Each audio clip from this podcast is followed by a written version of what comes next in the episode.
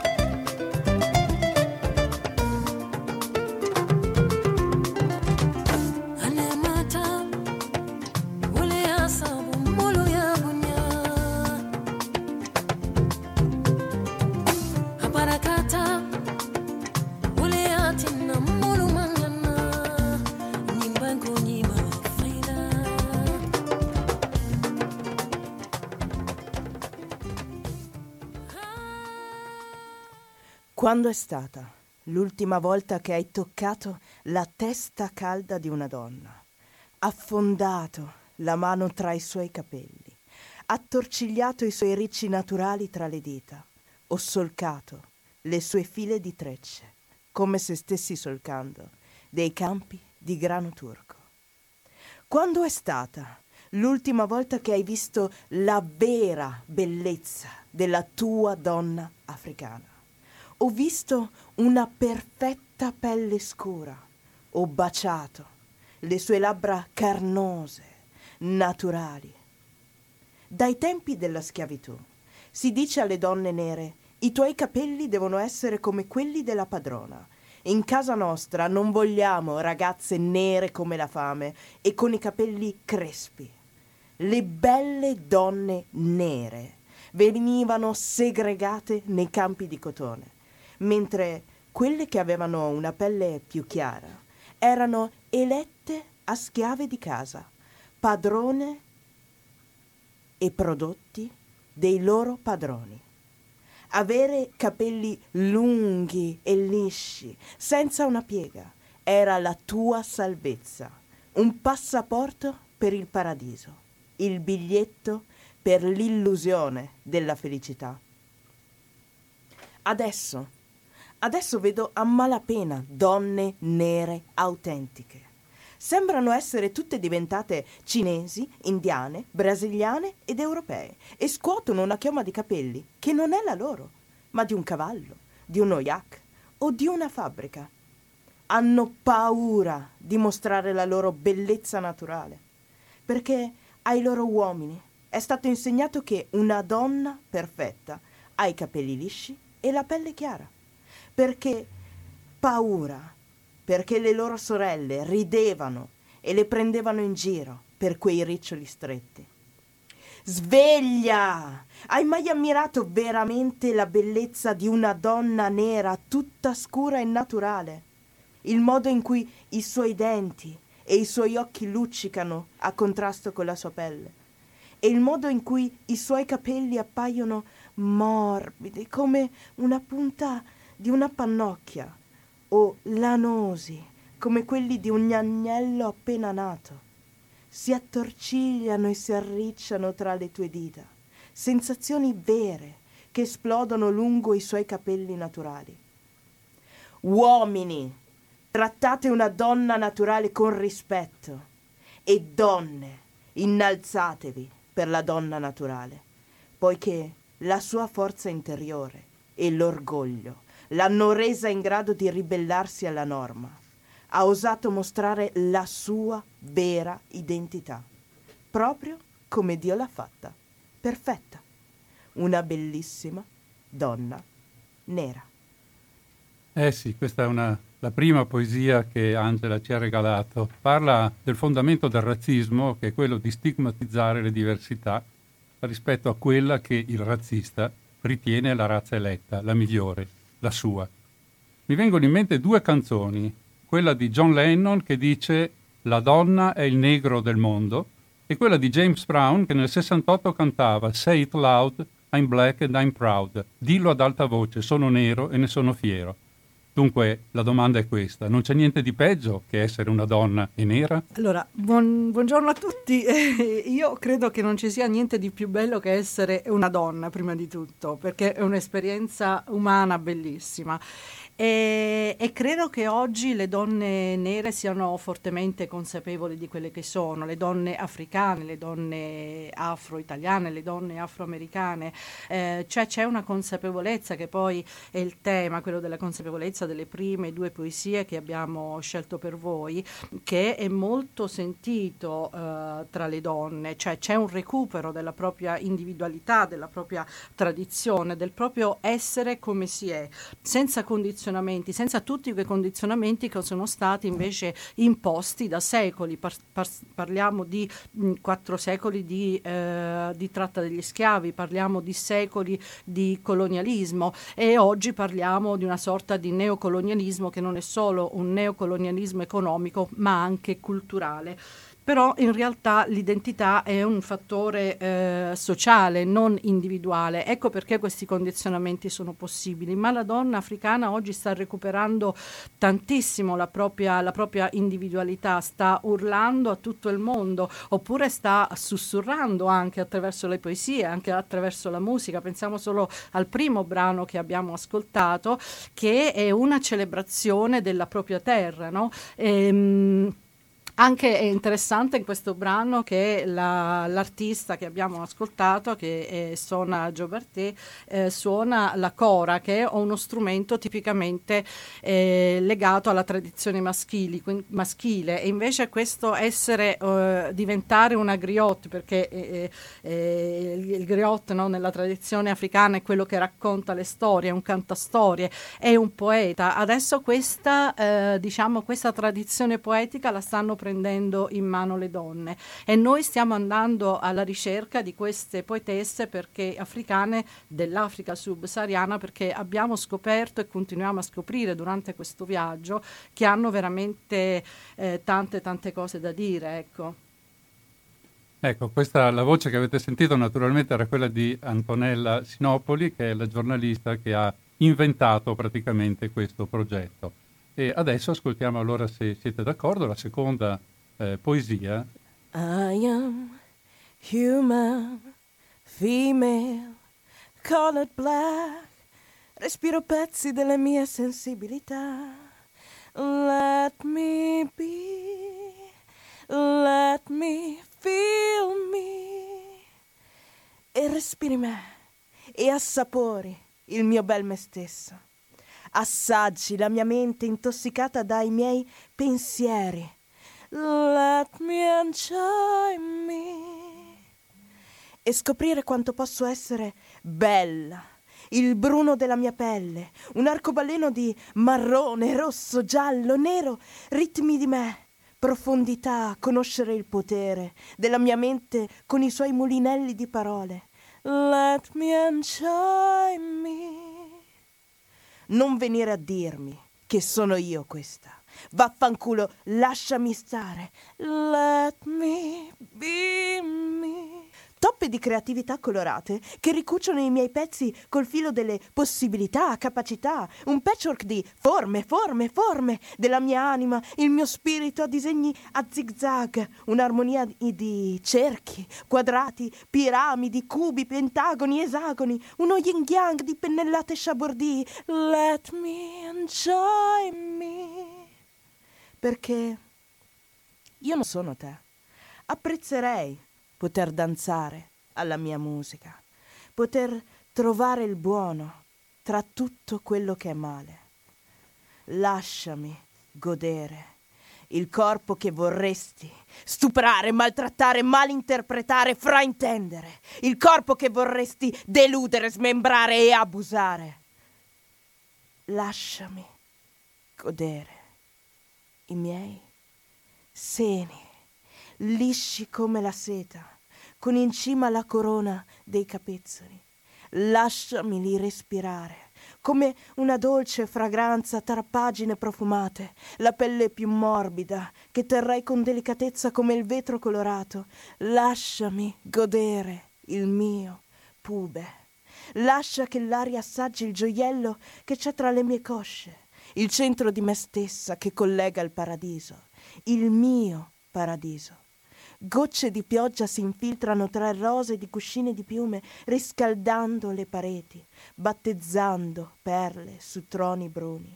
Piccolissimo, minuscolo, rubino delle mie delizie. Il mio rubino, il mio.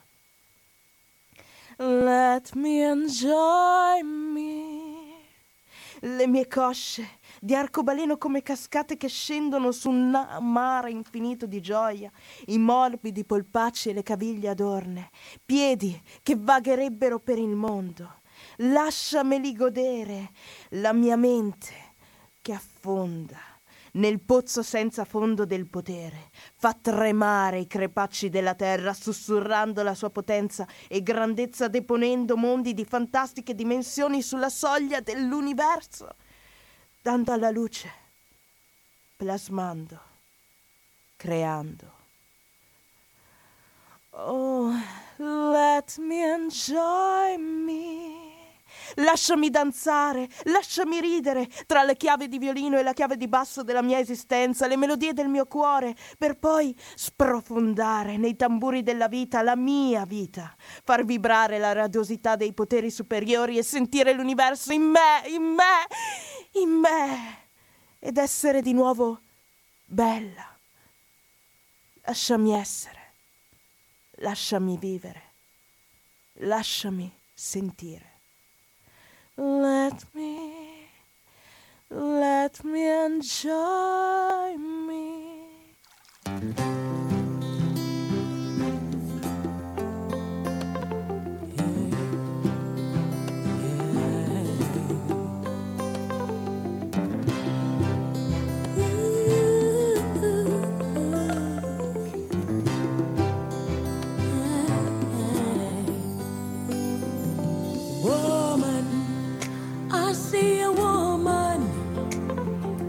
Day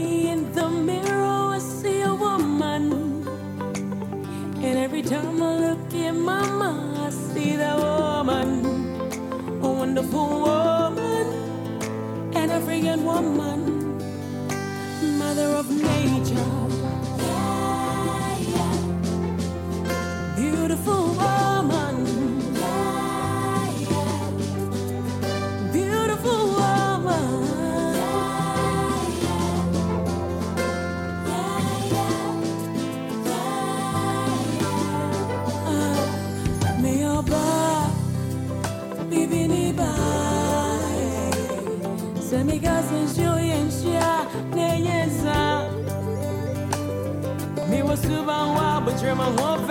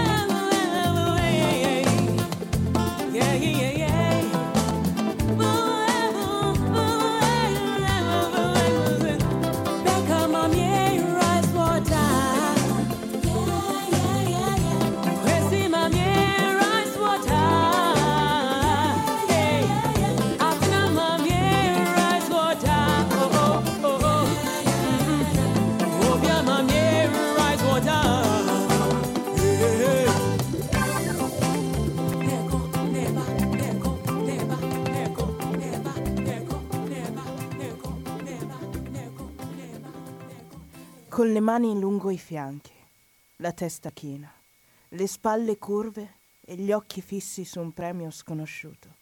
Striscia come una lumaca impaurita, paura di indici puntati e di risate che ti spezzano il cuore. Quelle parole, come coltelli da macellaio, passano attraverso la malinconica melanina della sua pelle. Si chiede se Odomancoma, Dio, l'abbia dipinta in fretta, a sangue, per lacrime. Ma è il sogno di sua madre, il momento che si formò nel grembo, il vento si fermò a fissare, gli uccelli smisero di cinguettare, la ragazza dalla pelle di melodia.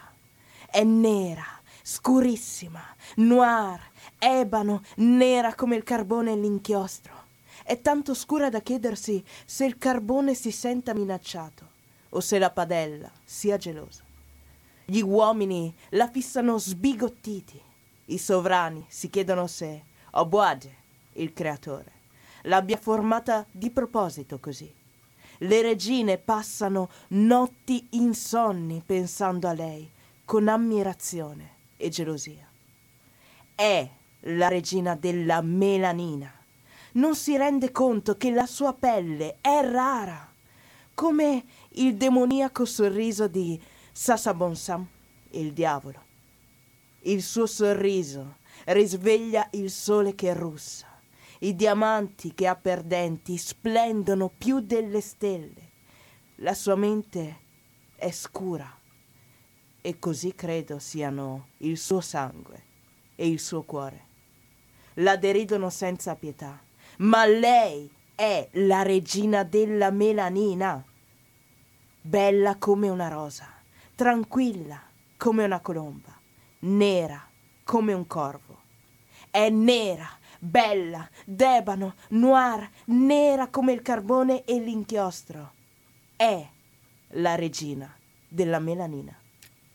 E qui sorge una domanda quasi spontanea, nel senso che l'Africa eh, è stata dominata per tanti secoli, prima da eserciti, oggi arrivano con la carta visa nella fondina invece delle pistole, e quindi la possibilità che le, le razze si mescolino è presente. Come vivono le donne meticce, le donne che hanno avuto incroci nelle loro generazioni in Africa? Ecco, tu prima mi chiedevi anche del razzismo e io passerei anche ad un concetto di cui ovviamente in Italia e in Europa si parla poco, però se ne parla molto in Africa, che è quello del colorismo.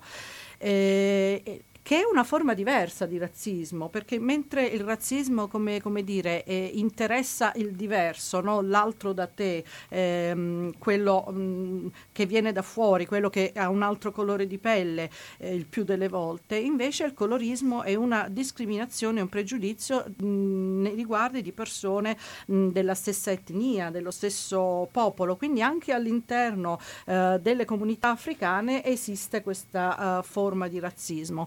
E la cosa interessante è che ehm, oggi c'è un'attenzione a questo, a questo discorso perché il concetto di decolonizzare la mente è anche questo, liberarsi da pregiudizi di ogni sorta.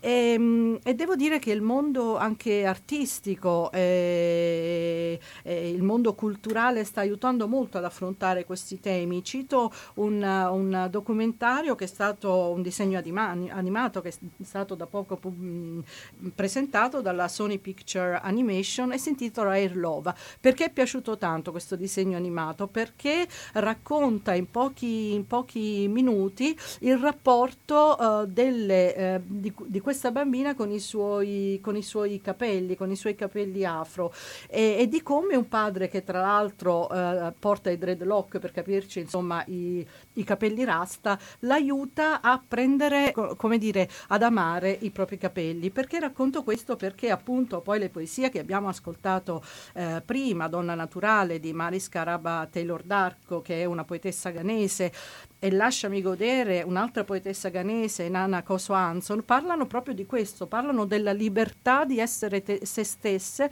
di liberarsi da stereotipi, cliché pregiudizi che sono stati praticamente imposti, appunto come dicevi tu, da tante, da tante forme di colonizzazione, di presenze occidentali e sono state appunto adesso c'è una sorta di liberazione anche attraverso l'arte. Voglio citare anche una, un bel lavoro, una, un libro eh, appena pubblicato eh, dalla, da un'artista, da un'attrice kenyota, la celebre Lupita Nyong'o, in cui appunto si racconta la storia di questa bambina che ha un colore di pelle eh, troppo scuro. Abbiamo, abbiamo appena ascoltato, interpretato da Angela, la regina eh, della melanina di Native Girl, che è un'altra eh, poetessa ghanese. E, e quindi, eh, come dire, in, in, questa, in, questo libro che sta avendo tanto successo proprio perché poi appunto è stato scritto da una, eh, da una celebrità, eh, si racconta di come appunto eh, questa bambina viene eh, stigmatizzata, messa da parte nel suo stesso ambiente sociale, no? nella sua stessa gruppo di amici a scuola eh, per appunto stimolare invece una presa di coscienza che, come ci, eh, ci, racconta la poetessa che abbiamo appena ascoltato, nero è bello, andare fieri no, del proprio essere neri. Quello che tu eh, mi racconti, mi, mi, mi, chiedi, è un tema che viene trattato nella poesia che ascolteremo tra breve, che si intitola Io sono, di Roshan Karmali. Lei è una poetessa ugandese ed ha diverse, è una meticcia in, in, eh, in pratica perché lei è, vive in Uganda eh, e ha nel suo sangue parte britannica, parte ugandese, parte indiana e quindi ci racconta di quanto è difficile anche per lei, di quanto è stata difficile come bambina, poi come adolescente, poi come donna, incontrare questa, dire, questa difficoltà di integrazione. Quindi, quindi eh, il problema del, del meticciato, de, di venire di essere di seconda generazione, che alcuni, a alcuni non piace giustamente questo, questo, questo modo di questa etichetta, ecco, però non è un problema italiano, non è una questione che noi affrontiamo solo uh, in Italia o in altri paesi europei, è una questione che si vive e che si affronta anche in paesi africani, perché per esempio l'Uganda la provenienza di questa di artista ha una comunità indiana molto molto forte, ma che è lì appunto da secoli, che si sente naturalmente anche ugandese e che vive però, è sempre lì sul, eh, in bilico, no? tra l'essere accettati, tra il far, tra il far parte della, della, popolazione ugandese e il sentirsi però sempre un attimino guardati, guardati come ancora come stranieri, anche da persone che sono lì insomma, anche se sono lì da tanto tempo. Ecco, io direi che se ascoltiamo questa, questa poesia ci rendiamo conto dalle parole di questa poetessa che cosa vuol dire essere meticci in Africa. Io sono di razza mista, di mezza casta, di mezza specie e di colore. In qualsiasi modo tu la veda, il sangue di lui si è mescolato con il sangue di lei si è mescolato con il loro sangue per fare il nostro sangue e ora tutto quel sangue scorre attraverso le meravigliose, sottili vene dei miei figli. Noi siamo il nuovo sangue, sangue africano. Fummo colonizzati e riorganizzati, tuttavia camminiamo ancora a piedi nudi attraverso un terreno denso e rosso. Ho capelli birazziali, occhi di razza mista, fianchi, labbra, cosce. Vuoi saltarmi addosso ma non riesci ad ammetterlo. Sto per rovesciare questa situazione. Tu vuoi categorizzarmi, farmi sentire più a mio agio con il mio tipo. Ma dimmi, dove pensi di trovare una un po' ugandese, un po' inglese, un po' indiana? Per non parlare del pizzico di te tanto per nominarne un po'. Non abbastanza nera per essere moglie, non abbastanza bianca per essere una sugar mommy, non abbastanza asiatica per essere nelle tue cerchie. Ma questa poesia non è un modo per essere accettata da te. Questa poesia non è un tentativo di radunare quelle come me sotto l'ombrello vittimistico delle conseguenze dei nostri genitori. Questa poesia è semplicemente una testimonianza della mia verità, la mia realtà. Tutte queste lacrime per tutti questi anni sulla mia identità individuale, eppure non ancora capace di vedere la bellezza nella mia unicità. Ma non voglio la tua compassione. Voglio soltanto che tu chiudi nel tuo fascicolo alla nascita questi preconcetti con cui i tuoi avi ti hanno nutrito, perché il colore della mia pelle non è una rappresentazione dei miei scopi, dei miei obiettivi. Il colore della mia pelle non è una rappresentazione della mia anima. Tutto ciò che i miei genitori hanno fatto era provare qualcosa di nuovo fare l'amore l'uno con l'altra, cadere l'uno nelle braccia dell'altra e celebrare il prodotto della loro bella unione attraverso me, sapendo che un giorno qualcuno si sentirà orgoglioso mentre camminerà col mio spirito. Quindi, che io sia un'eccentrica, una sfigata, una barbara o una battona, sono libera, libera quindi, dimmi, vuoi provare a stare con me? Rough Time Records. Lily Spades. Mighty Stitch.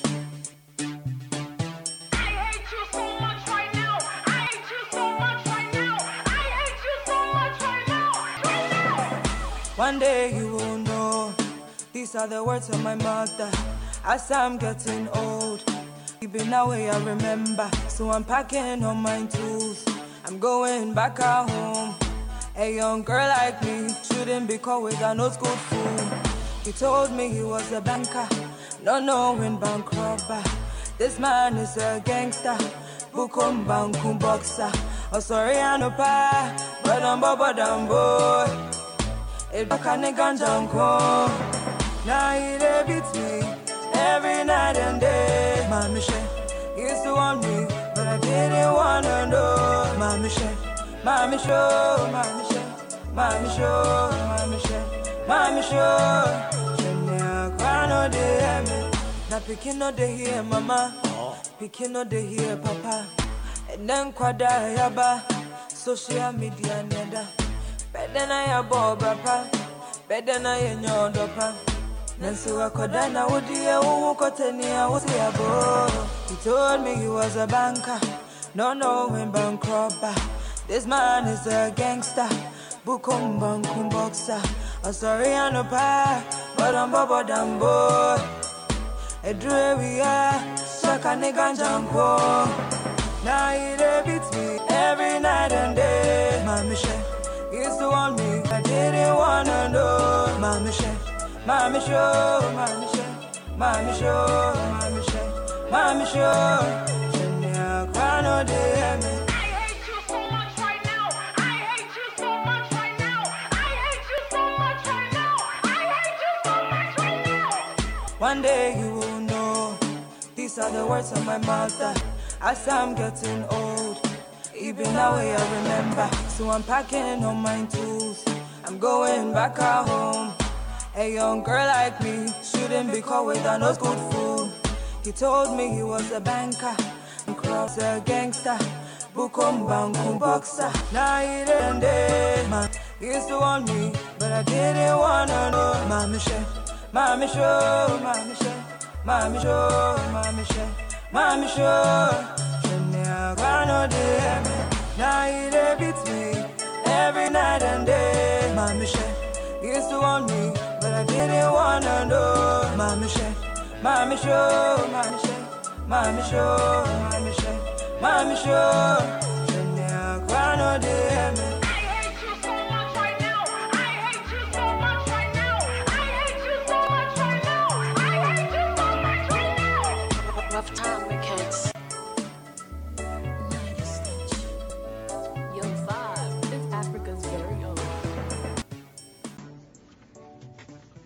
Bene, dopo aver ascoltato le poesie lette in maniera meravigliosa, devo dire, da, da Angela, cerchiamo anche di capire che cosa stiamo facendo, cioè che tipo di progetto è questo, come si sviluppa, come nasce, chi lo gestisce e chi lo segue. Antonella. Ecco, eh, grazie. Afro Women Poetry è un progetto socioculturale eh, che nasce dall'esigenza di raccontare il mondo delle donne dell'Africa nell'Africa subsahariana, eh, mondo raccontato attraverso, attraverso le loro parole. Noi pensiamo che solo appunto mettendoci all'ascolto potremo superare tutti quegli stereotipi, tutti quei pregiudizi sull'Africa e sugli africani. Inoltre, appunto, poi frequentando l'Africa, fre- frequentando queste donne, frequentando gruppi cu- culturali, mi sono resa conto che il panorama eh, artistico, in questo caso la poesia, lo slam, eh, il mondo dello spoken words dei paesi africani è assai ricco e quindi riteniamo che vada la pena di portarlo a conoscenza di un pubblico più vasto. L'idea in realtà è nata eh, durante una notte africana, davvero è stata una sorta di illuminazione nel buio. Pensavo appunto al- alla- a tutta la narrativa che c'è, che c'è sull'Africa, che sta oscillando adesso eh, su due binari. Una è, una- è la narrativa che racconta di un'Africa in, ehm, in sviluppo, dove le cose vanno benissimo, dove bisogna andare ad investire perché il territorio è ancora vergine e quindi prima che sia troppo tardi meglio approfittarne, dove effettivamente lo sviluppo sta raggiungendo un certo, un certo livello, dove la classe medio-alta sta crescendo, però questa narrativa alla fine mh, rischia di, come dire, soffocare quelle che poi sono realtà che se non vengono raccontate, insomma, rimangono poi in un, in un ambiente, eh, come dire, domestico come eh, direi quello della violenza domestica, che è un tema di cui, di cui parleremo dopo. Quindi, quindi insomma, abbiamo, vorremmo cercare attraverso questo progetto di dare un quadro eh, più olistico alla condizione della donna africana, ma non solo della donna africana, perché attraverso questi versi le donne eh, raccontano la realtà, non sono, eh, diciamo, non si autocensurano. Eh, quello che trovo interessante è che ehm, eh, veniamo a scoprire eh, molta più realtà e molta più verità attraverso questi versi di quanto faremo leggendo un reportage o un articolo giornalistico. Eh, a me eh, piace ti- citare una frase dell'attivista femminista e scrittrice canadese che dice così: A word after a word after a word is a power, che vuol dire appunto una parola dietro l'altra diventa potere. Allora riappropriarsi della capacità e della possibilità di raccontare. E noi intendiamo poi metterci all'ascolto, quindi dare la possibilità di ascoltare, equivale a dire dare a queste donne la possibilità di raccontare, di spiegare, di emergere. E- e- ed è una cosa, voglio dire, che secondo me viene anche in un momento molto interessante su quello che sta accadendo in Africa, perché eh, insomma non siamo solo noi che con questo progetto noi diamo un piccolo contributo a sfaldare e a cancellare, diciamo, combattere degli stereotipi, Eh, però è chiaro che l'Africa sta emergendo, cioè l'Africa è un continente che interessa tutti in questo momento, interessa tutti dal punto di vista culturale, dal punto di vista della- dell'imprenditoria, dal punto di vista politico, c'è molta attenzione su questo continente. Non a caso si dice che eh, il ventunesimo secolo sarà il secolo dell'Africa e quindi noi proviamo a farlo attraverso, attraverso proviamo a dimostrare che è così attraverso la cultura, attraverso la parola delle donne. Vorrei sottolineare la grande eh, come dire, eh, presenza femminile che c'è in tutti gli ambiti africani. Il Ghana, che è un paese molto rappresentato, è uno dei paesi che noi abbiamo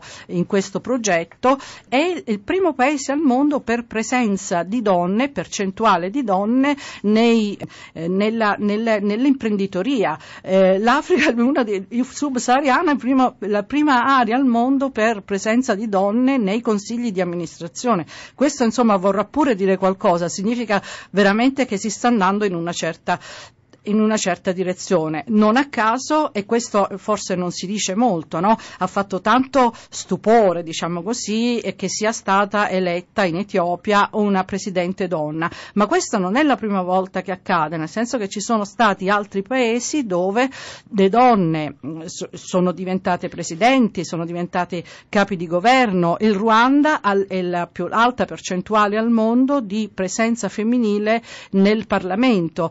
Eh, a me non risulta che negli Stati Uniti sia ancora stata eletta una donna presidente. Quindi, insomma, quando parliamo d'Africa ci sono molti aspetti e molte, molte sfumature a proposito della Milanini, a proposito di nero, che vanno appunto eh, considerate di più, studiate di più. Ecco. Non, è tutto, non è tutto bianco, non è tutto nero, è molto rosa. Benissimo.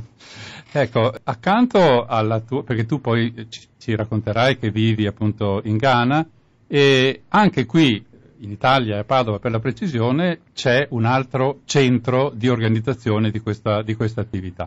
E allora presento finalmente anche Davide Galati che ci racconta chi è e che cosa fa qui a Padova per questo progetto. Grazie Mario. Eh, io quando Antonella citava quella notte africana in cui ebbe quell'ispirazione me la ricordo. Eh, io e Antonella siamo spesso collegati tra l'Italia e l'Africa, non avete idea quanto, tutti i giorni. Eh, e quando lei mi propose questo progetto dissi ma questa è matta, cioè io lo so già che è matta perché ci conosciamo da tanti anni, però l'idea di attraversare l'Africa, noi con le nostre forze, incontrare queste poetesse, mi sembrava veramente al di là delle nostre possibilità. E invece eccoci qui, abbiamo attraversato il Ghana, il Togo, la Costa d'Avorio e l'Uganda e, e non è finita qui, nel senso che a questo punto stiamo veramente cominciando a diventare ambiziosi. Mm. E abbiamo dei progetti già eh, per l'anno a venire, eh, lo sveliamo pure, eh, Antonella, il prossimo anno Certo. eh, il progetto è di recarci in Sudan, che è un paese importantissimo, difficile quanto si vuole, però centrale nel panorama dell'intero continente, per cui anche se svelo che il Sudan riserverà comunque talmente tante sorprese, possiamo dirlo, e seguiteci perché ne vedremo delle belle attraverso Antonella. Ehm, naturalmente poi lo sforzo, come dicevi Mario, è di trasportare tutto questo qui. Io mm, lo dico spesso, mi sento una specie di ponte. Io sto qui e faccio il possibile per trasportare tutte queste voci, tutte queste donne eh, sul nostro territorio, quindi noi lo facciamo anche realizzando eh, interventi culturali eh, presso sale, eh, presso teatri, presso le radio. Eh, siamo stati a Padova, siamo stati alla Biblioteca Cabral di Bologna, siamo stati in Piemonte e continueremo a recarci in molti posti. Eh, questo, tra l'altro, il 2020 è per Voci Globali perché Afro Women Poetry è un progetto dell'Associazione di Promozione Sociale e testata online Voci Globali. Dicevo, quest'anno, il 2020, è un anno celebrativo perché compiamo i dieci anni, è il nostro anniversario, quindi abbiamo in mente eh, delle belle cose da fare per quest'anno che viene, insomma, tra cui certo il, viaggio in Sudan, eh, ma non solo. Ecco, diciamo che ci sentiamo abbastanza orgogliosi della nostra follia perché in soli due anni da quando è nato questo progetto non solo abbiamo attraversato già quattro paesi e abbiamo già in programma e abbiamo già preso contatto con delle artiste poetesse sudanesi, ma abbiamo comunque partecipato ad eventi, Davide citava al comune di Padova che ci hanno dato molta fiducia perché il progetto era appena iniziato, ehm, il Dipartimento con il Dipartimento di Lingua e Letteratura Straniere dell'Università di Bologna in collaborazione con eh, un progetto europeo che si chiama Grace, Gender and Cultures of Equality. Abbiamo fatto un altro evento appunto all'Università mh, di Bologna. Eh, eh, Davide citava anche l'altro evento eh, alla Milcal Cabral di Bologna eh, in collaborazione con il Centro delle Donne e quest'anno siamo stati invitati al Festival della Poesia mh, Civile di Vercelli. Quindi queste cose, insomma questi, questi inviti, questi eventi questa, mh, questa, fiducia ci spingono ad andare avanti. Abbiamo fatto eventi anche fuori, mh, nel senso che anche nei paesi dove ci rechiamo ehm, cerchiamo di farlo anche in collaborazione con eh, progetti culturali o istituzioni locali. Eh, abbiamo partecipato a una trasmissione radiofonica ehm, a, in una importante eh, radio eh, il, eh, ad Accra e, e ci hanno invitato ad una trasmissione radiofonica tutta per noi dal titolo Parola alla femme, Parola alle donne, alla, alla, di sta, alla radio di Stato togolese, a Radio, a radio Lomé. Un'altra cosa che mi piacerebbe citare sono partnership che abbiamo in corso perché cerchiamo comunque di creare delle relazioni mh, con dei, dei, dei gruppi culturali oppure appunto delle eh, istituzioni o testate che abbiano eh, come dire, interesse a fare le cose insieme, a cui piace questo progetto. Quindi abbiamo una partnership con eh, The Dreaming Machine, la macchina sognante, e AIZO, che è questo centro di eh, fotografia documentaria e reportage partecipativi, ha realizzato un video, un video per noi che ha come eh, base accompagnamento musicale mh, il testo di una poesia di una poetessa togolese che appunto fa parte del progetto. E poi mi piace citare altre due nuove partnership partite da poco, molto interessanti, che sono quelle con eh, il magazine Lettera Donna, che è impegnato, mh, lo saprete, in tematiche femminili, e poi facciamo adesso parte, Afro Women Poetry fa parte della piattaforma eh, Words for Link, scritture migranti per l'integrazione. Insomma, noi ce la mettiamo tutta. Eh. ecco, se posso aggiungere solo una cosa, loro hanno un sito che appunto si chiama Afro Women Poetry, che è molto bello, dove potete leggere tutte le poesie, non solo quelle che sono state scelte questa sera, magari non le, noi non leggiamo bene come, come Angela. Noi adesso riprendiamo con un poco di musica e poi ricominciamo a leggere le poesie.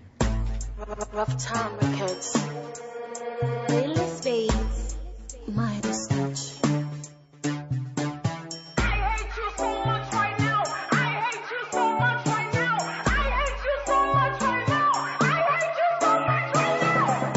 One day you will know. These are the words of my mother. as I'm getting old. Even now I remember, so I'm packing all my tools. I'm going back home. A young girl like me shouldn't be caught with an old school fool. He told me he was a banker, not knowing bank robber. This man is a gangster, bukum bankum boxer. Oh sorry, I know pa, but I'm but I'm boy.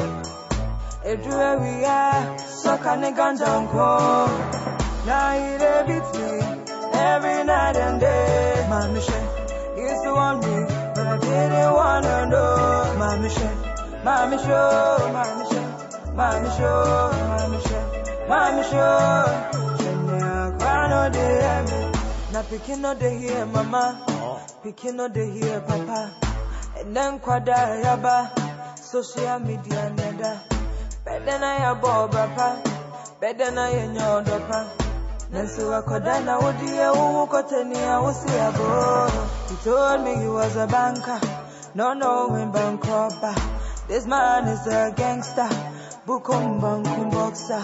Sorry I no pa, but I'm bobo dambo. Edre we are, saka ni ganjampo.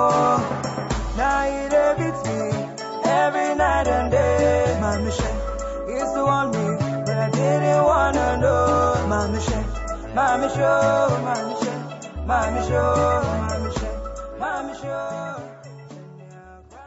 Non voglio sposarmi mai.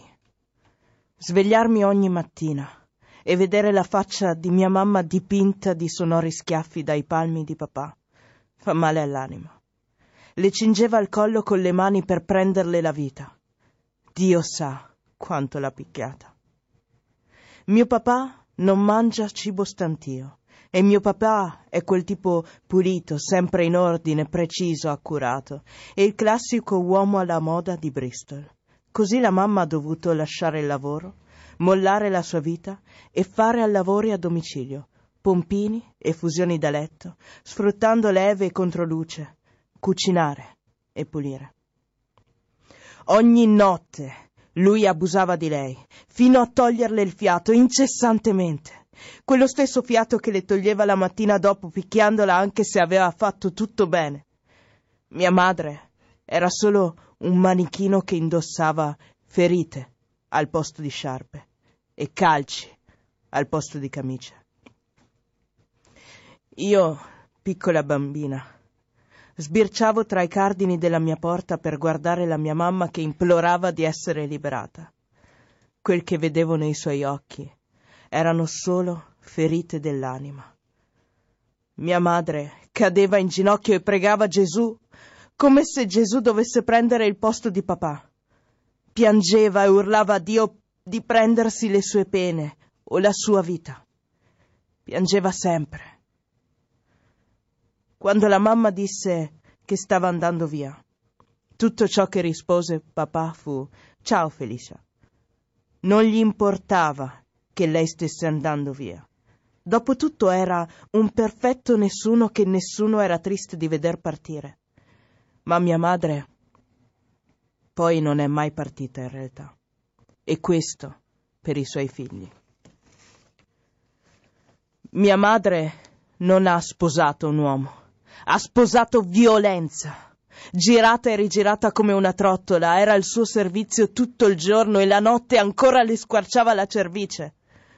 L'amore mancava. Ascolta, mia madre aveva perso la fiducia in se stesso e la capacità di parlare, a forza di nascondere le prove delle sue azioni.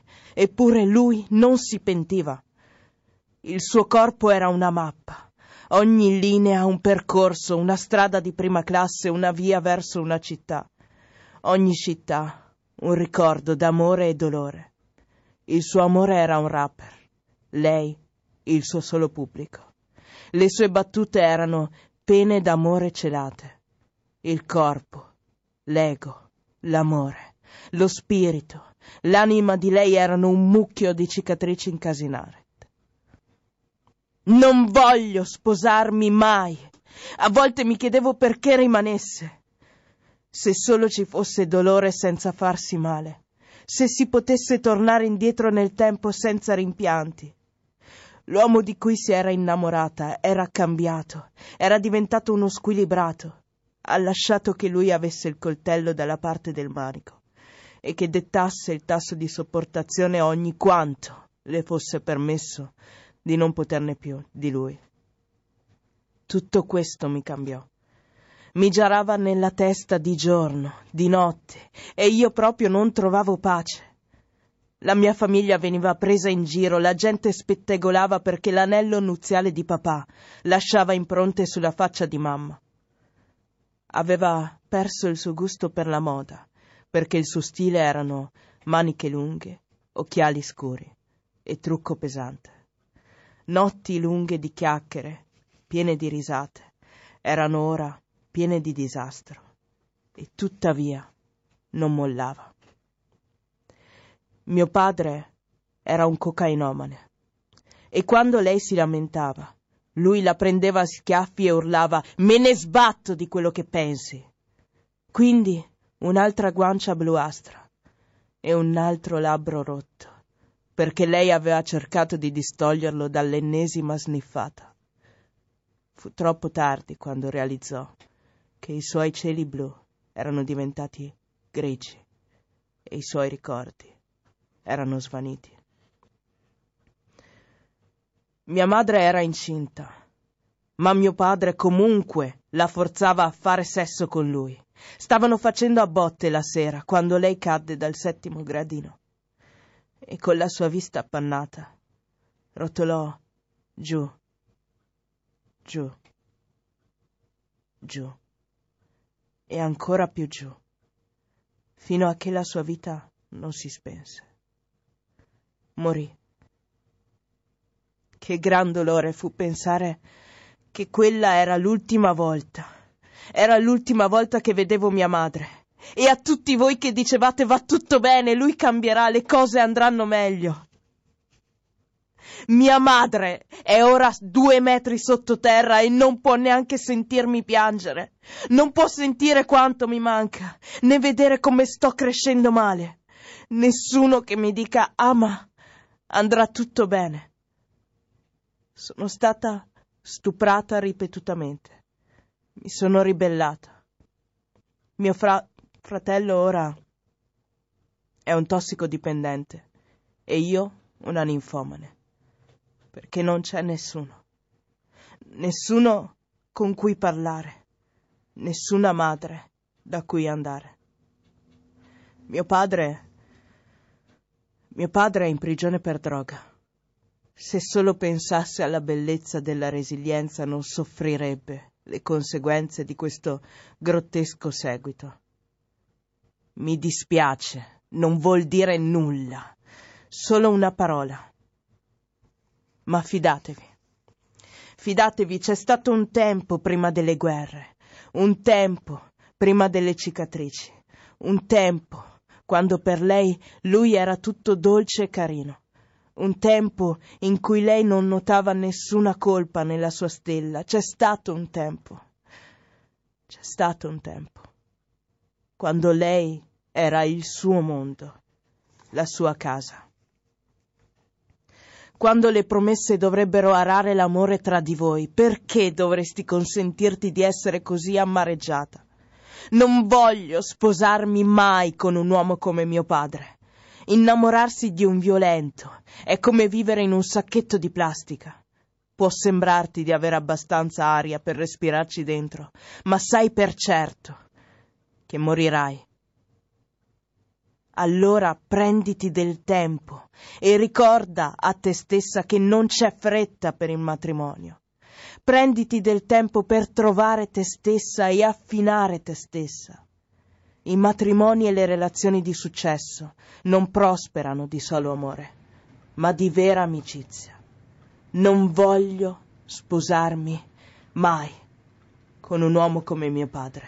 Questa è una poesia di una durezza veramente incredibile che probabilmente riflette una realtà che non è presente solo in Africa, è presente dappertutto, si parla spesso di femminicidio, di violenza sulle donne, soprattutto in questi ultimi, questi ultimi anni direi. Che cosa c'è di diverso in Africa rispetto a quello che può succedere in Europa o negli Stati Uniti? Ma io direi abbastanza poco, nel senso che questo è purtroppo una- un, un tema e una situazione trasversale a tutto il mondo. In Italia abbiamo ogni, è stato calcolato che ogni 72 ore c'è un femminicidio.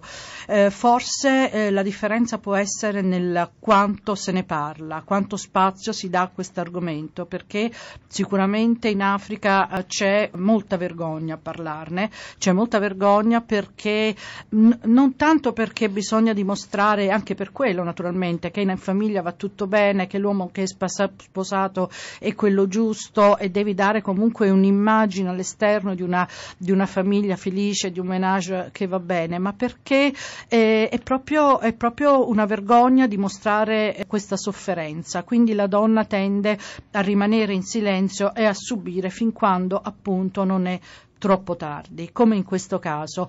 E in realtà io direi che siamo anche un po' anestetizzati a questo tipo di notizie, purtroppo, però dobbiamo dirci forse la verità.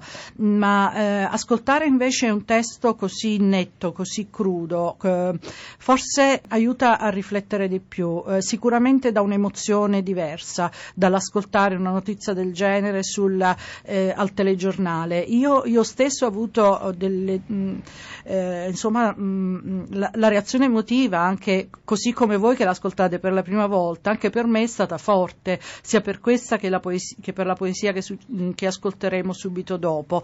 Questa, questa mh, poetessa, che è una poetessa ugandese, il titolo appunto era Non voglio sposarmi mai, e lei eh, si chiama Mame Afia Nokado Sarpong, ha in realtà raccontato la storia di una sua amica, quindi una storia vera. Lei è rimasta talmente appunto colpita da questo evento che naturalmente è emerso, anche se nella poesia lo dice, no? che eh, le amiche e le, le, le, le, persone intorno prendevano un po' in giro questa madre, perché alla fine la colpa è sempre, è sempre tua, no? è sempre della donna. Però la, tutta la situazione è emersa nel momento della tragedia, quando ormai non c'era più niente da fare. E lui non è andato andato in prigione per femminicidio, lui è andato in prigione perché fa, faceva uso di droga, quindi insomma anche le leggi non aiutano a sradicare questo fenomeno e affrontare questo fenomeno come, come si deve. C'è una, una frase di una, di una, poetessa ghanese, eh, l'abbiamo ascoltata prima, troverete questa poesia comunque nel, nel sito, c'è una frase che dice ti amo, eh, ecco perché ti picchio. Cioè, queste, queste parole, eh, chissà quante donne, ma appunto non solo in Africa, ma in tutto il mondo le hanno, le hanno ascoltate. Secondo, secondo, stime dell'ONU, 137 donne intorno al mondo sono uccise eh, dal partner o eh, da un membro della famiglia ogni giorno. Le donne in Africa sono più a rischio, sono più a rischio eh, che nel resto del mondo per il motivo che stavo, che stavo dicendo, cioè perché eh, si tende a parlarne poco, si tende a nascondere fino a che non sia, eh, non sia troppo tardi. Recentemente, ecco, quello che eh, si può fare e quello che c'è da fare lo possono e lo devono anche in questo caso fare le donne stesse.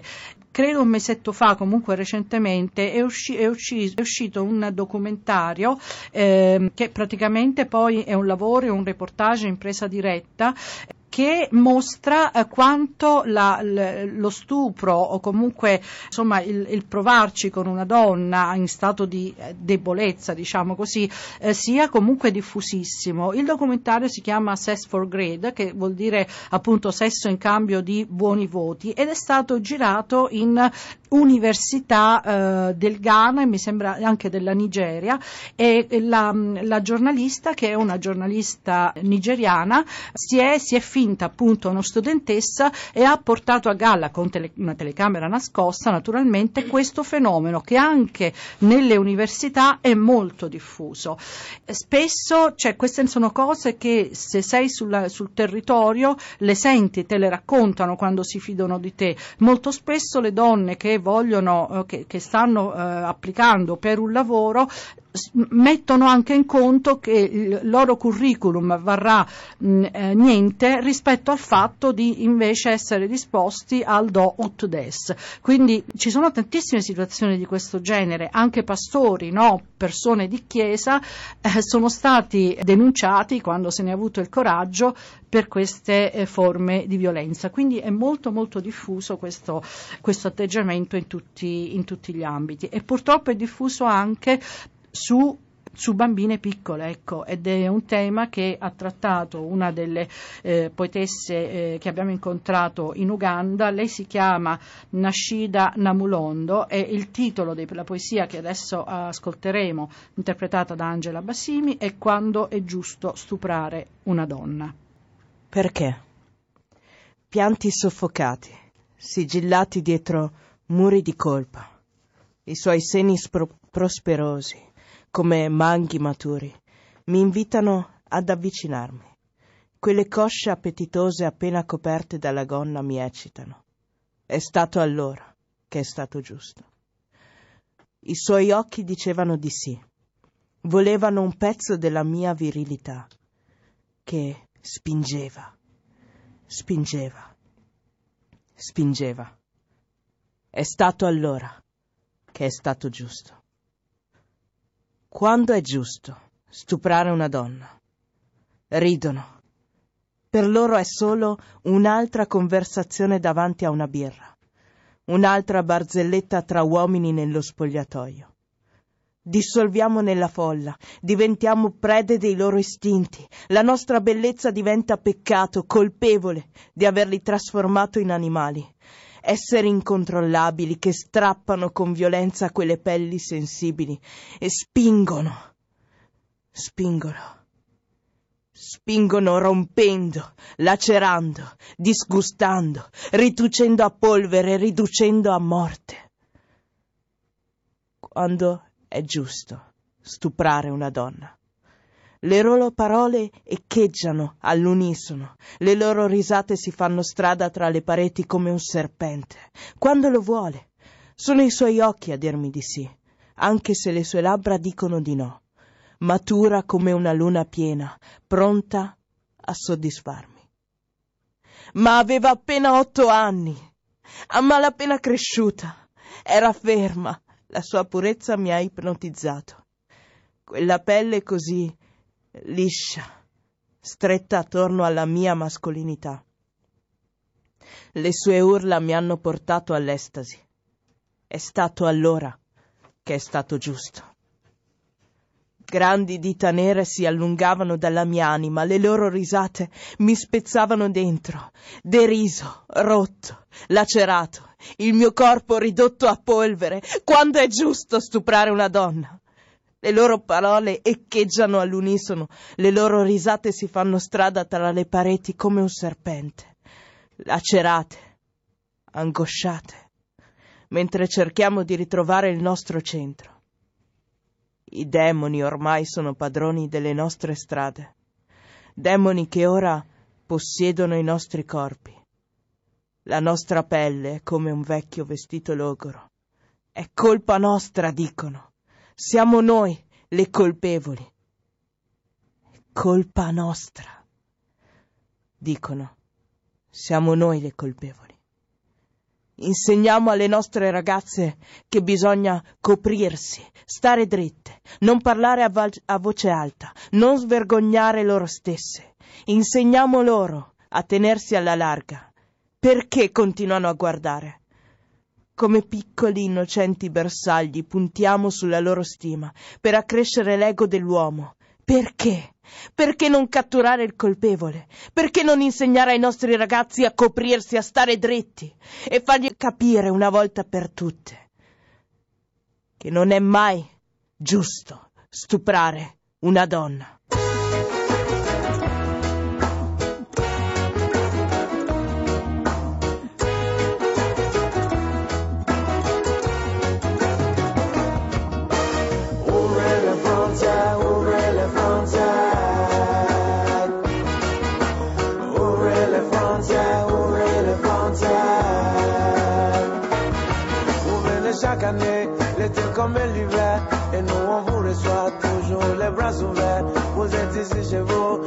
Tout peu importe.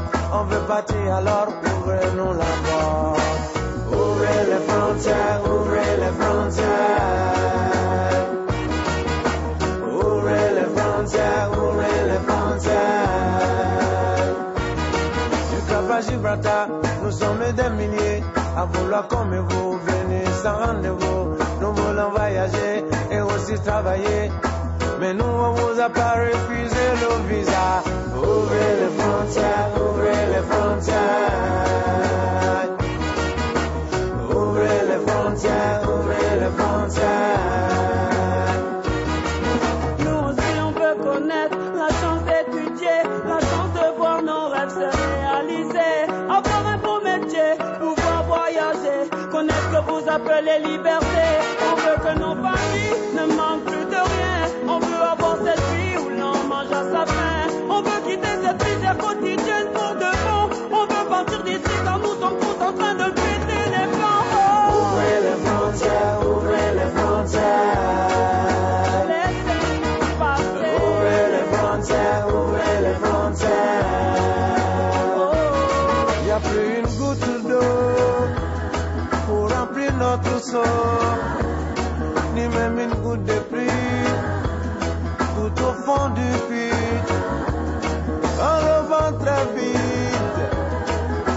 Chemin de l'école.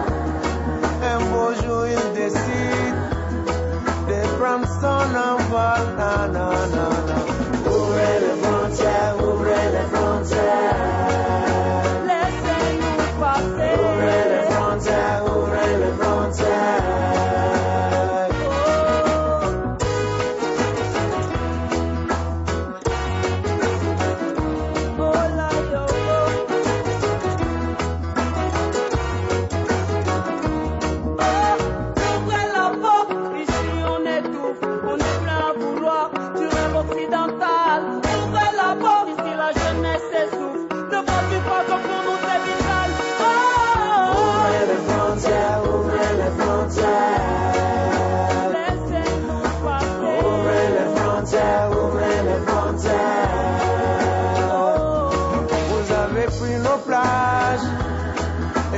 Et leur sable doré, mis l'animal en cage et battu nos forêts. Qu'est-ce qui nous reste quand on a les mains vides? On se prépare au voyage et on se jette dans l'eau vide.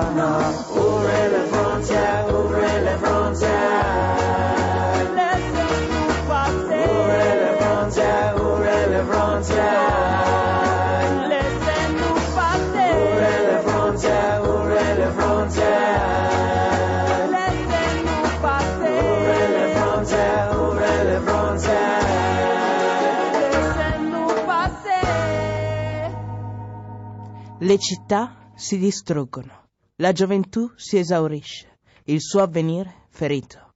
Spezzato dal filo spinato, la ricerca insensata del largo mette tutto il pericolo da parte. Ovunque il marasma e la miseria fanno annegare il minimo punto di riferimento. Un tale miraggio nel mezzo del deserto mette in forse l'orizzonte. Il villaggio globale non genera che illusioni. Africa, madre Africa, non negare la tua immensa miseria, non contare il tuo malessere, affronta le tue paure e i tuoi pianti. Il mondo senza di te non ha futuro. I tuoi figli ritorneranno a te, raddrizzeranno i gagliardetti, ricostruiranno le nazioni. Ecco, questa invece è una poesia eh, che apre diciamo, una pagina anche sulle questioni ambientali. Diciamo che il saccheggio dei, dei terreni e dei territori fertili africani è cominciato da molto tempo con grandi stati che ne hanno, stanno approfittando, grandi multinazionali. Noi la viviamo dal di fuori attraverso le associazioni, so, mi viene in mente l'Osfam che è una delle associazioni che, che se ne occupa, ma dal di dentro come si vivono questi problemi?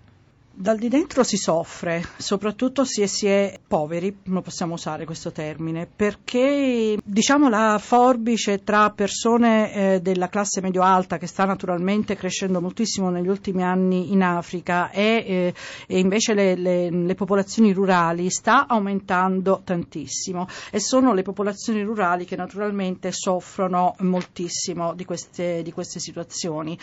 In, in realtà c'è un argomento di cui si parla ancora molto poco, anche se insomma eh, sta emergendo e chi si occupa di Africa sa che è un argomento molto, molto pressante, che è quello delle migrazioni eh, climatiche. Allora, diciamo, eh, diamo subito eh, un dato. Eh, la World Bank stima che entro il 2050 i cambiamenti climatici e i disastri ambientali genereranno 143 milioni di migranti climatici. Dove andranno tutti questi cli- migranti?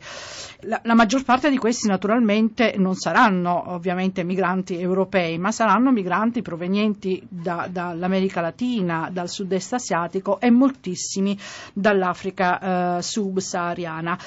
Il problema delle migrazioni deve essere visto in maniera complessiva, genetica, altrimenti veramente mh, non se ne esce, si, si fanno anche politiche che non sono solo politiche nazionali, che magari contano di meno di quelle internazionali e di quelle appunto che poi incidono più profondamente queste- su queste questioni. Bisogna guardare la questione al, eh, nella sua complessità. Eh, leggevo un titolo qualche giorno fa eh, che è molto estremo, ma la situazione la disegna bene eh, in poche parole. Nel 2050 eh, la civiltà umana collasserà per il climate change. Quindi è inutile che pensiamo che noi magari ne siamo tagliati fuori, ce la possiamo godere ancora perché insomma non, non importa quello che succederà, perché tutto quello che succede eh, in tutto il mondo riguarda ovviamente tutti. Il problema poi della, noi abbiamo sentito un interessante, una bella- una- un bel brano prima, che è un brano ehm, di, lettura, di rottura molto, eh, molto provocatorio di questo cantante ivoriano, Jaffa Kuli, mh, che dice ouvrez les frontières, cioè eh, aprite le frontiere. Questo è mh, eh, il problema delle, delle migrazioni, eh, è molto importante la politica delle, delle migrazioni, di come eh, la affrontiamo, perché è un problema di di umanità che riguarda proprio l'umanità. Io voglio citare l'articolo eh, 13 della Dichiarazione universale dei diritti dell'uomo che dice che ogni individuo ha il diritto di eh, lasciare qualsiasi paese, incluso il proprio, e di ritornarci. Quello che invece stiamo vivendo da molti anni eh, praticamente da, da sempre, è una, diciamo, è una grande eh, ingiustizia, nel senso che eh, ci sono paesi e ci sono cittadinanze eh, che hanno il diritto, che questo diritto lo vedono eh, accertato, riconosciuto ed applicato e altri paesi invece no. Essere un cittadino italiano vuol dire che, eh, ci sono 100, che voglia- possiamo viaggiare in 125 paesi eh, al mondo dove non è richiesto il visto. Pensiamo solo all'area Schengen. Quando un eh, africano, un cittadino africano va a richiedere un visto in un paese, eh, in un'ambasciata estera, anche in un'ambasciata appunto italiana, il visto gli viene quasi sempre quasi sempre negato, anche se ha tutte le carte in regola, eh, tutte le garanzie eh, possibili. E- e- bisogna distinguere vari, diversi tipi di migrazioni perché eh, c'è chi fa tutta questa, insomma, questa politica che, che vuole eh, criminalizzare no, le persone che, che arrivano qui eh, dicendo ma mica partono dalle guerre, non è vero che partono dalle guerre, non c'è nessuna guerra nel loro paese. Allora, ci sono i migranti che partono effettivamente da zone di grave crisi, ci sono i migranti economici che vengono eh, insomma trattati come se fossero eh, dei criminali, quando poi si dimentica che invece appunto gli italiani hanno tutto il diritto di viaggiare. E guarda caso negli ultimi anni la migrazione dei giovani italiani verso l'estero è aumentata moltissimo.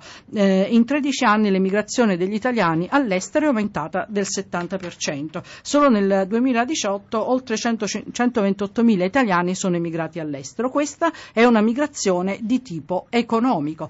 Ci sono poi e ci saranno sempre più i migranti eh, climatici di cui appunto eh, facevo, facevo accenno eh, prima. Apro una parentesi, eh, nelle ultime settimane ci sono stati eh, problemi appunto eh, anche da noi, no? con eh, esondazioni, grandi piogge, eccetera. Però ehm, non si è parlato di quello che sta accadendo nell'altra parte del mondo, ad esempio appunto eh, in Africa, dove almeno 280 persone sono morte per inondazioni, frane, piogge, in paesi soprattutto dell'Africa eh, orientale, eh, cito il Kenya, la Somalia, il Burundi, eccetera. Non solo sono morte tantissime persone, ma naturalmente eh, le- i campi sono stati eh, distrutti e anche il bestiame, ovviamente ci sono stati problemi anche in quel senso. Allora, che cosa succede questo? Che cosa significa questo? Significa che molte persone non potranno ritornare nei posti dove vivevano. Dove andranno a finire queste persone? Dovranno necessariamente migrare, muoversi, muoversi da qualche parte. Non dimentichiamo che sono soprattutto che gli, afri- gli africani, per quanto possa a noi sembrare strano perché qualcuno eh, ancora insomma, in maniera ridicola dice tutta l'Africa si sta spostando in, in Italia, e invece gli italiani, gli africani, la maggior parte di loro si muovono all'interno del loro continente.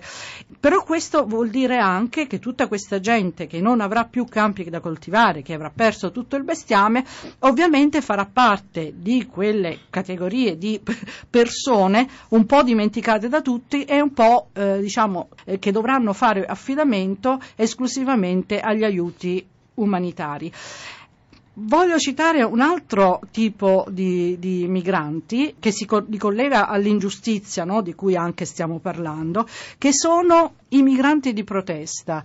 Ehm, uso questo termine che non è il mio, ma che è eh, di un interessante e e importante, uno dei più importanti intellettuali africani, Achille Membe, che parla appunto di migranti di protesta. Allora, sono quelli che hanno il diritto di muoversi, eh, dovrebbero avere naturalmente il diritto di muoversi in altri continenti, di viaggiare, di, di trovare altre strade in altri paesi, in altri continenti, così eh, come lo facciamo tutti noi.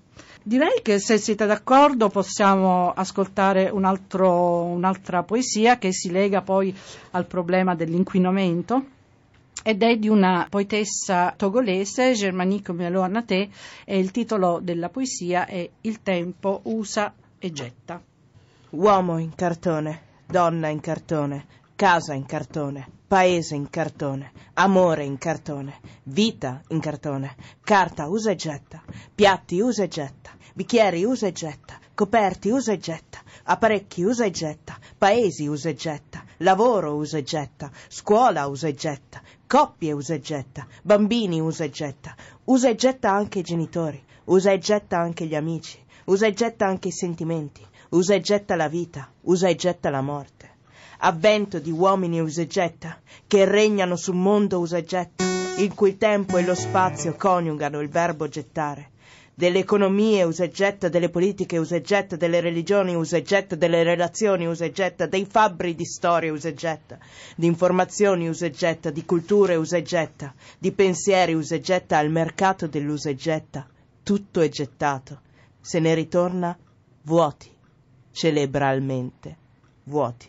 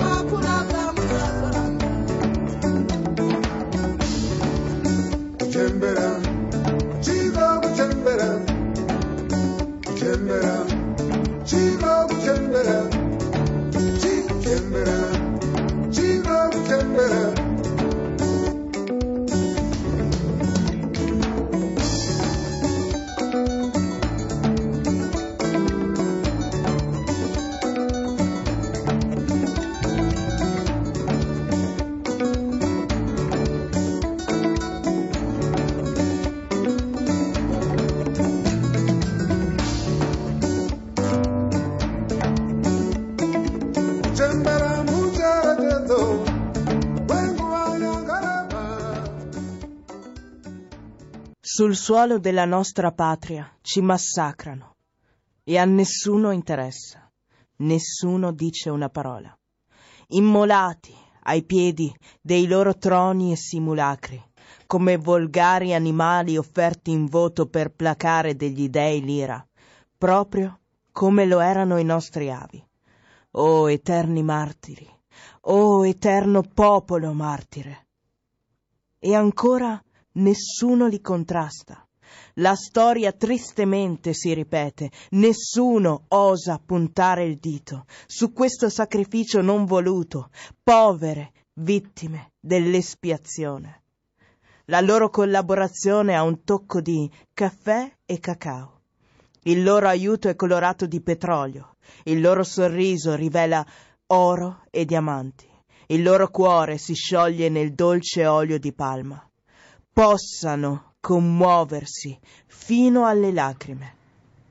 Dalla danza ondeggiante delle acque alieutiche, o padroni del mondo, imperosi sovrani, barometri della nostra quotidianità, amici nei giorni dispari e nemici nei giorni pari, e rapporti soggetti al vento dell'arbitrarietà.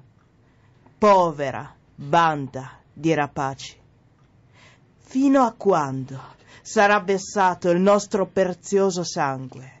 Fino a quando saremo scherniti, umiliati, decimati perché le nostre aspirazioni non si adattano a loro dettami? Oh, fino a quando?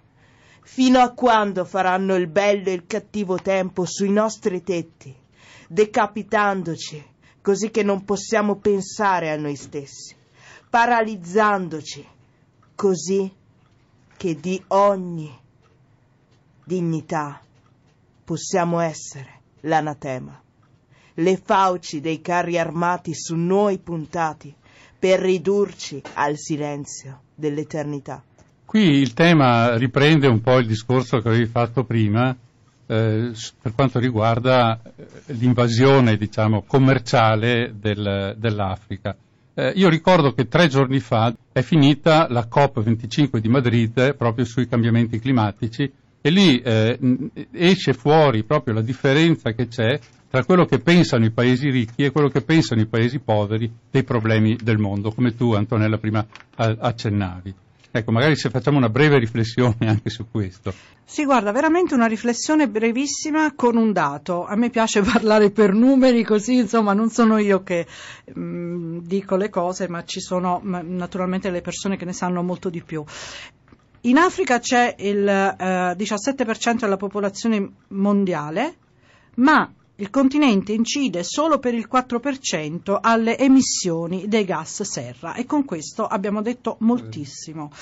E faccio anche un accenno a una situazione che conosco molto bene, che è quella dei rifiuti. Ad Accra, che è la, la capitale appunto del Ghana, in città, quindi non in un luogo insomma lontano dalla città, c'è eh, la più grande discarica di rifiuti eh, elettronici del, del continente, chiama Ablobloshi. È questi rifiuti arrivano da tutto il mondo, compresa l'Italia, quindi parliamo di stampanti, parliamo di computer, parliamo anche di mh, frigoriferi. La cosa paradossale è che tutto questo materiale eh, di seconda mano, che viene inviato come seconda mano, ma molto spesso lo devi buttare all'arrivo perché viene catalogato come seconda mano per essere spedito, ma non lo è, dà lavoro poi a migliaia di persone. Questo posto, questo slam è abitato da migliaia di persone che vengono anche dalle parti ancora più povere del paese, soprattutto dal nord del paese,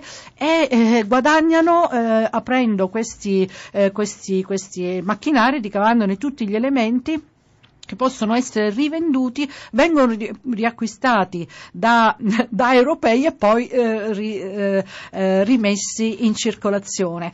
Quando ho provato appunto a chiedere, mh, vado spesso lì perché abbiamo anche dei, dei progetti con mh, sosteniamo delle bambine, poi magari eh, lo diremo meglio, ho, ho, chiesto, provavo a chiedere, scusate, ma qual è il, provavo a capire il ciclo no, di questi rifiuti, chi è che ve li compra? E, e una persona mi ha risposto, ma come, siete voi che li ricomprate. Quindi insomma questo mi sembra abbastanza vergognoso.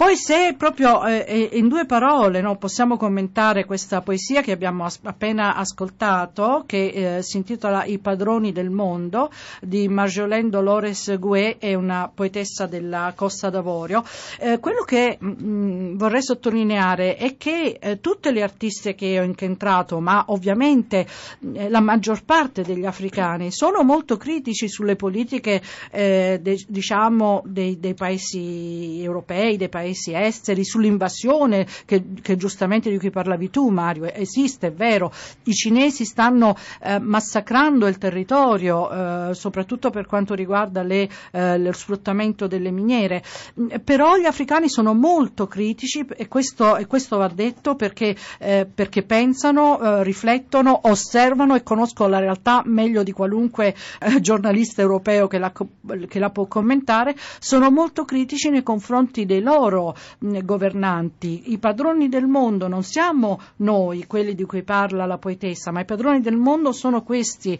eh, leader che governano per, per eh, un tempo fino alla loro morte e che, eh, voglio dire, non lasciano spazio alla, mh, a, a, un, a, una diversa, a una democrazia vera. Un'altra poetessa che sentiremo dopo eh, de, la definisce eh, quella africana la democrazia monarca, che insomma eh, mi sembra che sia molto, sia molto chiaro ed evidente quello che voglia dire. Allora sentiamo un brano e poi continuiamo con l'ultima parte.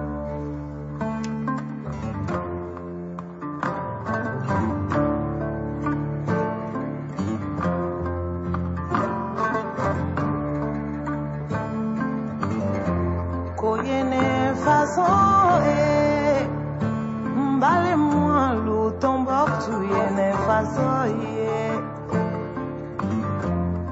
Mwoye ne fason ye Sinye loutan mbok touye ne fason ye Gode minje nou de kase lala Badenya, badenya duwe ton mbok touye. Sinye ya sinji ya dugu ye maliba ye yankalu yanene faso ye.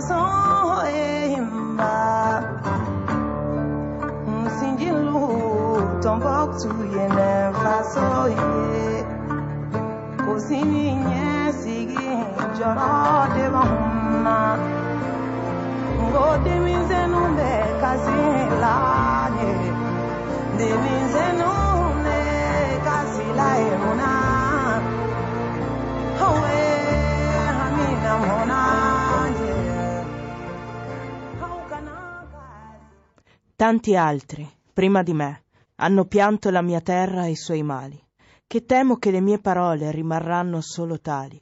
Voleranno via come chi ha cantato e sensibilizzato, nella speranza di vedere un giorno il nostro sogno realizzato. Ma queste parole sono il mio modo di cambiare le cose. Le dirò fino all'usura, fino a che la mia Africa non osi. Osi cambiare mentalità attraverso la riflessione, osi evolvere da sola con coraggio e abnegazione, osi farsi rispettare dal mondo intero, deponendo le nostre armi, osi ascoltare la gente, osi asciugare le loro lacrime. Per zittire chi dice che sotto i tropici la terra è maledetta e provare il contrario a chi la descrive come una città interdetta. Tanti hanno pianto sognando un'evoluzione, tante suppliche, quanti appelli alla rivoluzione. Per la mia terra così poco considerata, così poco compresa, trattata come accattona perché ha sempre la mano tesa. No, non sono delusa dalla mia Africa, ma da chi la maltratta, da chi se ne fotte dell'attuale caos, da chi permise la tratta dai suoi capi istigatori di pianificazioni macchiavelliche, guidati da smanie di potere follemente diaboliche. La storia rischia di vanificare gli, spo- gli sforzi di Nelson Mandela, se nessun africano fa lo sforzo di andare al di là, solo per spezzare la catena della nostra democrazia monarca e mettere fine a questo ciclo infernale in cui ci imbarcano. Mai ci stanchiamo di accusare l'Occidente di essere fonte delle disgrazie peggiori, di aver saccheggiato le nostre risorse e beni di valore. Sprechiamo tutto il tempo a rinfacciargli il suo passato colpevole, oscurando deliberatamente fino a che punto siamo responsabili responsabili di aver aperto le frontiere e appoggiato per il nostro stesso sfruttamento ogni azione, responsabili di aver venduto i nostri fratelli come schiavi e applaudito la loro deportazione, responsabile di aver tradito i nostri coraggiosi guerrieri che combattevano l'invasione, responsabili di aver invitato le nostre braccia più forti a candidarsi per l'emigrazione. Responsabili di restare inerti precipitando per questa esasperata china, responsabili di incoraggiare una razza di politici professionisti della rapina, responsabili di accettare di essere la discarica di chi ci impedisce di risvegliarci, responsabili di comprare le armi di chi va in bancarotta se smettiamo di trucidarci. No, non sono delusa dalla mia Africa, ma dalla sua classe dirigente, solidale negli errori comuni alla loro politica scoraggiante, che sperpera il denaro dello Stato per i capricci da sultano e tratta il popolo con disprezzo sovraumano.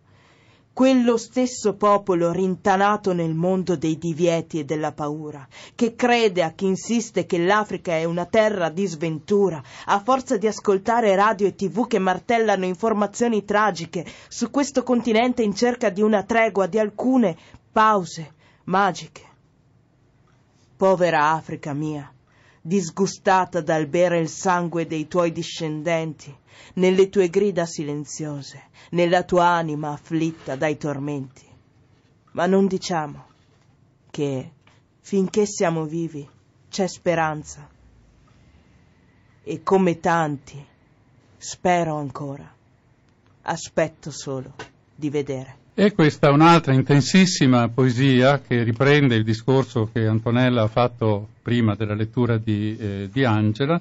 Con questa poesia, dicevo, chiudiamo la trasmissione, chiudiamo le, le poesie, ma prima di lasciarci io ho un paio di curiosità da soddisfare e sono delle domande un po' eh, impertinenti se vogliamo. La prima è ad Antonella, ma chi te l'ha fatto fare? Eh, per fortuna non me lo domando io chi me l'ha fatta fare, perché altrimenti mi fermerei, considerato che naturalmente ci sono anche ostacoli a portare avanti questo progetto, però in realtà ehm, me l'ha fatto fare l'amore, me l'ha fatto fare l'emozione e me l'ha fatto fare la curiosità. Perché quello che si scopre frequentando queste donne, conoscendo queste donne, ascoltando i loro, i loro versi, è qualcosa che non te lo può dire nessun libro, non te lo può raccontare nessun reportage. Noi, la nostra intenzione era quello di mh, fare uscire dall'ombra dell'omologazione eh, culturale globale eh, opere artiste del continente subsahariano. Volevamo farlo senza eh, schermi, senza veli. Certamente è un progetto molto ambizioso Afro, Afro Women Poetry, è un progetto che richiede un po' di follia, ma senza essere un po' folli probabilmente si resta fermi, non si va per paura da nessuna parte. Quindi niente, noi siamo un po' folli e, e ce lo fa fare la follia. E questo è il motivo. Bene, la seconda domanda è che cosa volete fare da grandi?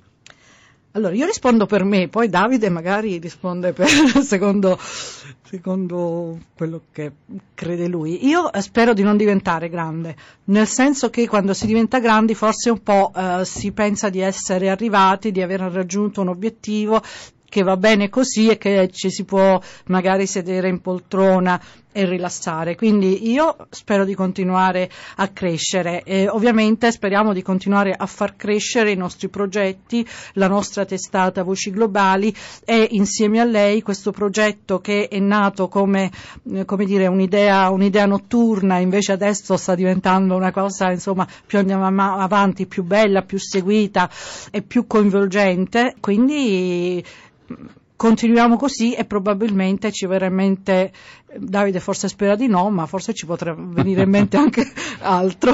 Davide? Ma intanto per dare continuità a questa trasmissione ricordo che il sito web è vociglobali.it e quello del progetto specifico è afrowomenpoetry.net.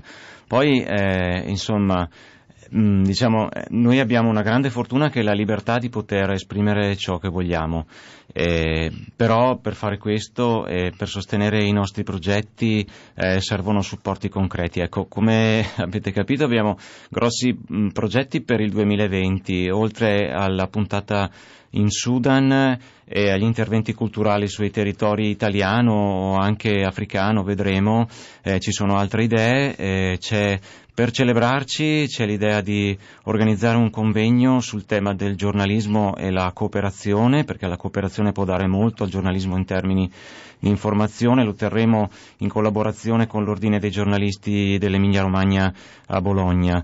E, ehm, poi ci sono progetti di, c'è un, nostro piccolo progetto di cooperazione internazionale che è appunto quello a cui si riferiva prima Antonella che è alla discarica di Agbo Bloche dove sosteniamo cinque bambine negli studi lo facciamo da alcuni anni e, e, anche questo è un filone di progetto.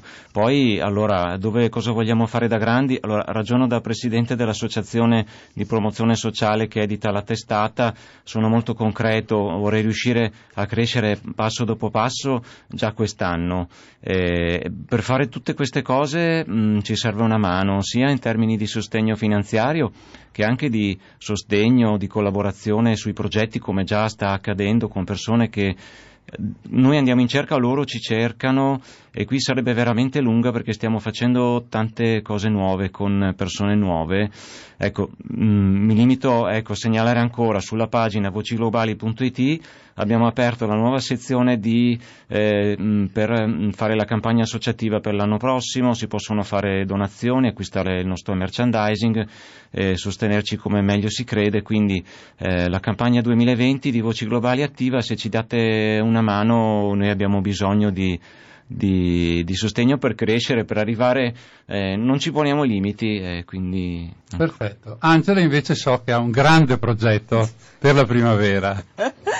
Per la primavera spero di laurearmi. Esatto, ecco. Allora, siamo alla fine a questo punto. Io vi ringrazio moltissimo, ringrazio Angela Basimi per splendida, lo splendido modo in cui ha letto queste poesie, spesso toccanti, a volte anche molto dure. Ringrazio Davide Galati che ci ha appena, appena detto cosa vuole fare lui da grande. Ringrazio eh, Antonella Sinopoli che eh, tornerà nel suo Ghana, nel suo villaggio di pescatori, con 300 abitanti, sullo splendido golfo di Guinea, Sì, non vedo l'ora. al caldo Sì, e al esatto. sole, e con la quale io spererei, visto i temi che abbiamo toccato stasera e visto che una delle mie trasmissioni parla di questioni ambientali, spererei di avere mh, una- una- una- un rapporto di, di informazioni eh, direttamente dai paesi africani, se è possibile. Con molto piacere, Mario. Benissimo, io saluto tutti i nostri ascoltatori, ringrazio ancora i nostri ospiti e chiudiamo con un ultimo brano di Arsène Duevi, che è un, un personaggio incredibile perché ha creato dei cori, dei super cori anzi, di bianchi che si esibiscono in Africa e adesso sentirete una, una breve interpretazione, ma ascoltate che roba è. Da Mario a tutti un affettuoso saluto. agolo menyiba namye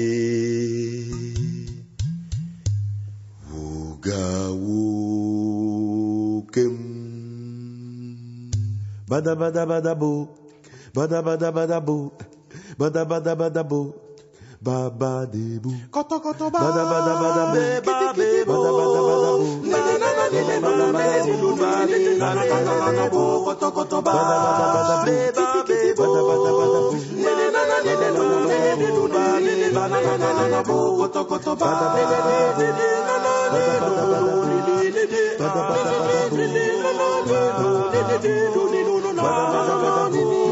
Bada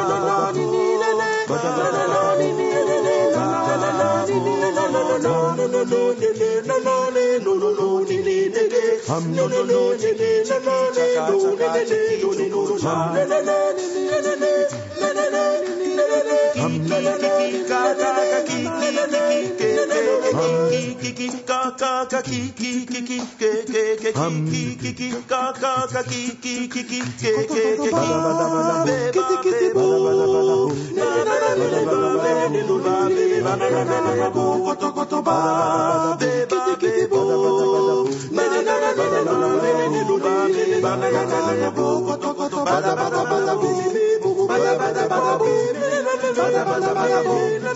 bada bada bo,